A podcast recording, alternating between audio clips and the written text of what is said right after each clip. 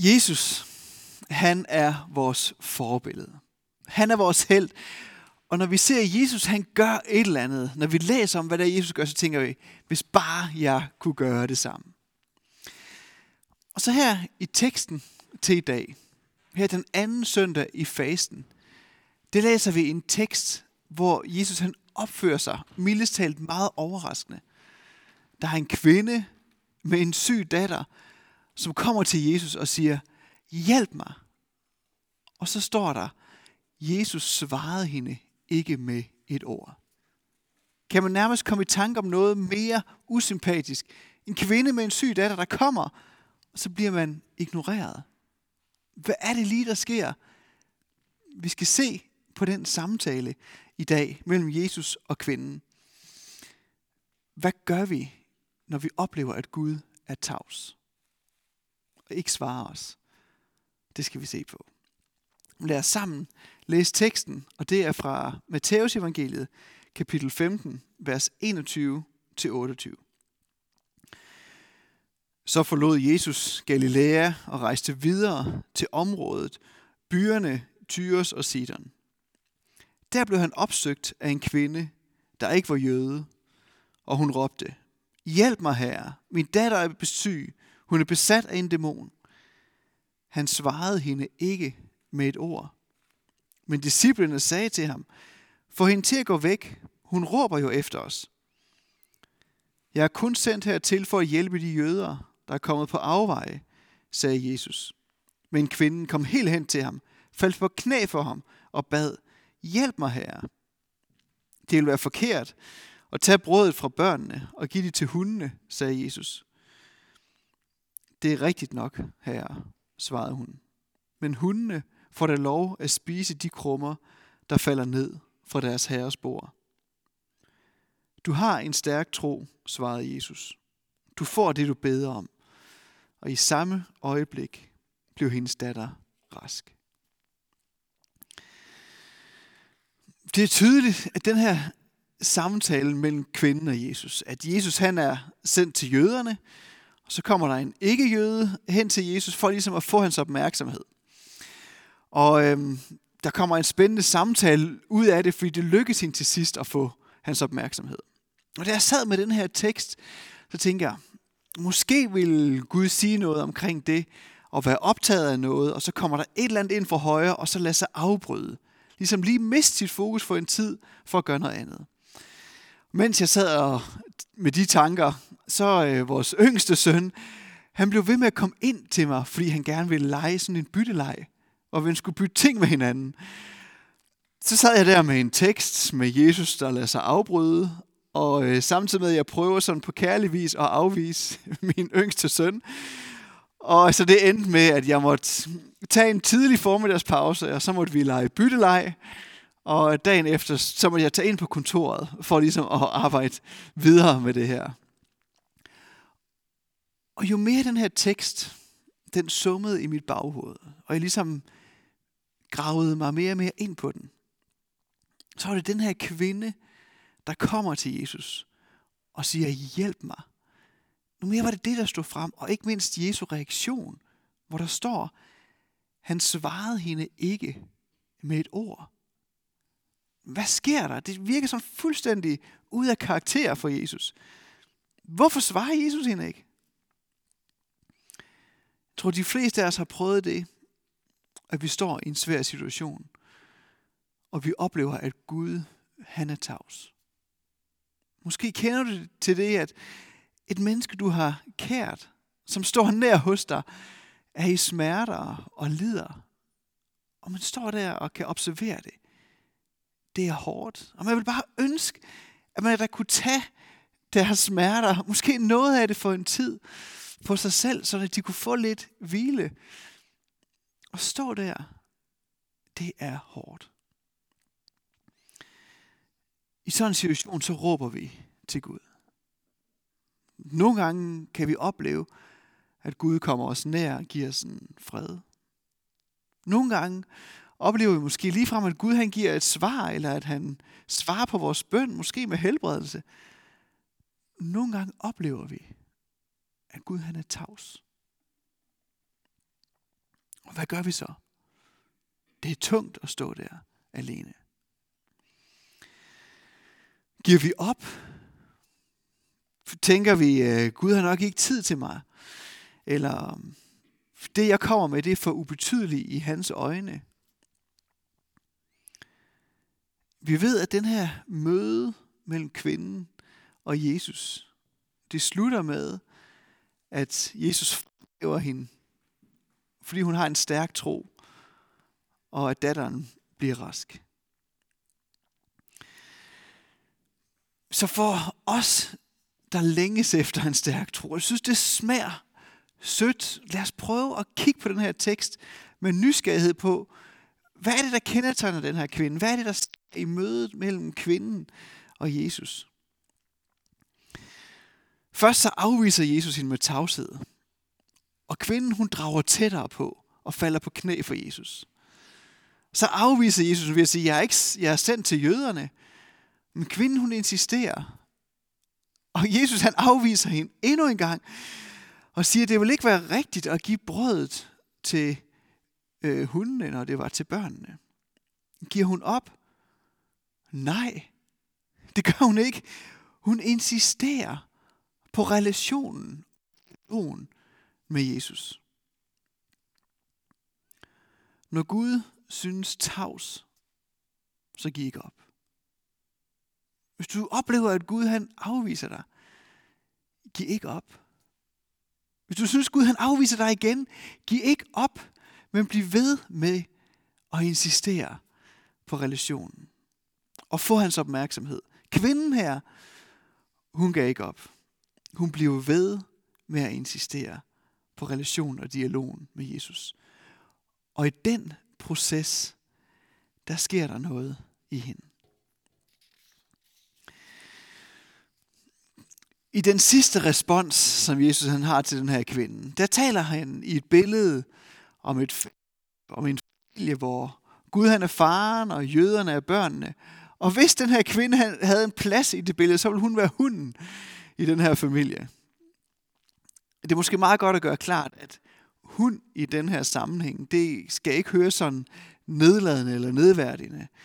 Det er det andre steder. Altså jøderne så hunde som urene dyr, så nogle steder der bliver det at være en hund, det bliver virkelig, det er virkelig nedværdigende ting. Her skal man mere høre en hvalp eller et kæledyr. En anden hund. Så Jesus han taler i det her billede, og så giver han den her lille bitte åbning til hende, ikke? Og kvinden, hun tager lige præcis den lille åbning. Og så giver hun Jesus respons, et gensvar, som har en utrolig ydmyghed og en utrolig indsigt. Hun kommer til Jesus med stor ydmyghed. I en oversættelse står der, at hun kalder ham Davids søn. Hun kalder ham herre. Hun falder på knæ for ham. Men kvinden går ikke i rette med Jesus. Hun prøver ligesom ikke at udfordre, at han siger, at han er sendt til jøderne. Hun accepterer det, som det er. Så hun kommer til Jesus med stor ydmyghed. Og samtidig blev hun ved med det her og insistere på at få hans opmærksomhed. Hun blev, hun blev ved med at insistere på relationen. Så kvinden er ydmyg og insisterende. Og der sker der noget i hende, som er helt utroligt. Og hun kommer med det her navn til Jesus. Hundene får da lov at spise de krummer, der falder ned fra deres herres bord. Hundene får da lov at spise de krummer, som falder ned fra deres herres bord. Og i den lille sætning, der er der en utrolig visdom. Jesus han er sendt til jøderne. Ja, det er rigtigt. Men gennem det folk ønsker Gud at velsigne alle folk. Hele skaberværket. Det er jo Guds store frelsesplan. Det ved vi nu, at det var det Gud han havde i gang i. Men det vidste man ikke dengang. Det var der meget få, der forstod. I kvindens lille kommentar, der er der tråde, som bliver trukket tilbage til Abraham. jødernes forfar, der har fået at vide, igennem dig skal alle jordens slægter velsignes. Og der bliver trukket tråde til fremtiden, til påsken, hvor Jesus vinder over døden for alle mennesker, og i tiden efter pinse, hvor der står, Gud udgyder sin ånd over alle mennesker. Så i det lille citat til Jesus, der bliver fortidens løfter forløst, og fremtiden hopper ind i, nyt, i nutiden. Lige der rummes alt det. Jeg tror ikke, at den her kvinde havde regnet det ud på forhånd, som sådan en bevidst viden, hun havde. Det vælger ud af hende, som sådan en guddommelig indsigt, der bliver givet hende lige der i mødet med Jesus. Og Jesus siger til hende, du har en stærk tro. En stærk tro, ikke? Det er en interessant størrelse. Jesus, han bebrejder flere gange disciplene for at have en lille tro. Faktisk så er den stærke tro, den bliver fundet sådan de mest overraskende steder. Der er et andet sted, hvor vi kan læse om en, en hærfører i den romerske hær, bliver fremhævet af Jesus, som i, han har en stærk tro. Altså en soldat i besættelsesmagten, som bliver fremhævet af Jesus. Det er måske ikke lige jødernes yndlingsperson. Her er det en kvinde og en ikke-jøde, der bliver fremhævet med en stærk tro. Et andet sted kan vi læse om, hvordan børnene kommer til Jesus, og disciplene de prøver at holde børnene væk, for at Jesus skal have fred. Og så bruger Jesus den anledning til at sige til dem, hvis I ikke modtager Guds rige ligesom børnene, kan I slet ikke komme ind i det. Den stærke tro findes de mest overraskende steder.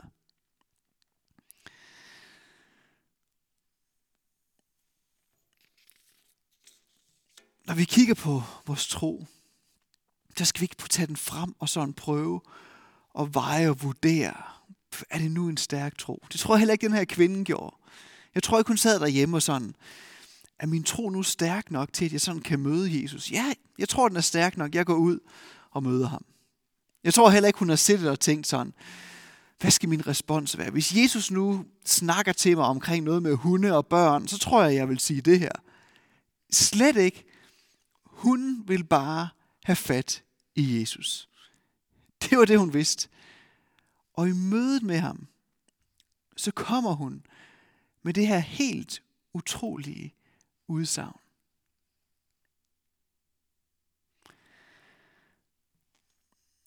Hvad sker der? Hvad ville der være sket, hvis Jesus havde helbredt hendes datter første gang, kvinden havde råbt på ham? Så var der datteren blevet rask. Men hele den her proces, hvor hun bliver ved med at insistere på relationer og dialogen, den var udeblevet. Jesus er først tavs, så kommer hun tættere på, knæler led. Så afviser Jesus hende. Hun insisterer. Han afviser hende igen, og hun bliver ved med at insistere, og så kommer hun med det her helt utrolige udsagn med en guddommelig indsigt. Når vi insisterer på relationen med Jesus, så sker der noget i os. Troen vokser i os. Ikke fordi vi præsterer noget, eller vi kan noget, men fordi vi kommer tættere på ham. Det her utrolige møde, det slutter med, at Jesus siger, din tro er stærk, og din datter bliver rask. Jeg tror, at kvinden hun er taget direkte hjem til sin datter, og så har hun fejret og glædet sig over, at datteren var blevet rask. Og så forestiller jeg mig, at om aftenen, så har hun været fyldt af ligedel, taknemmelighed og undren over det, hun fik sagt til Jesus. En utrolig visdom, som ikke kom fra hende selv, men som hun mente af hele hendes hjerte. Hvis du synes, Gud er tavs, så tag det som en invitation til at rykke tættere på ham. Hvis du synes, at du oplever, at Gud afviser dig, så tag det som en invitation til at insistere på hans opmærksomhed. Hvis du fortsat oplever, at Gud han er afvisende, så tag det som en invitation til, at han vil give dig en dybere indsigt, et perspektiv på dit liv, som du måske aldrig har haft før. Det kan være frustrerende, og det kan være ensomt at stå det her sted. Men der er guld at hente. Fordi Gud er en Gud, der længes efter, at vi rykker tættere på. Så når Gud er tavs, tag det som en invitation til at rykke tættere på ham og insistere på relationen. Lad os bede sammen. Gud, tak for din kærlighed til hele dit skaberværk. For dit hjerte for os er overvældende. Helligånd, jeg beder om, at du vil komme nær lige nu til enhver, som oplever, at du er langt væk. Helligånd, jeg beder om, at du vil komme nær til enhver, som oplever, at du er tavs. Gud, tak, fordi du aldrig afviser os.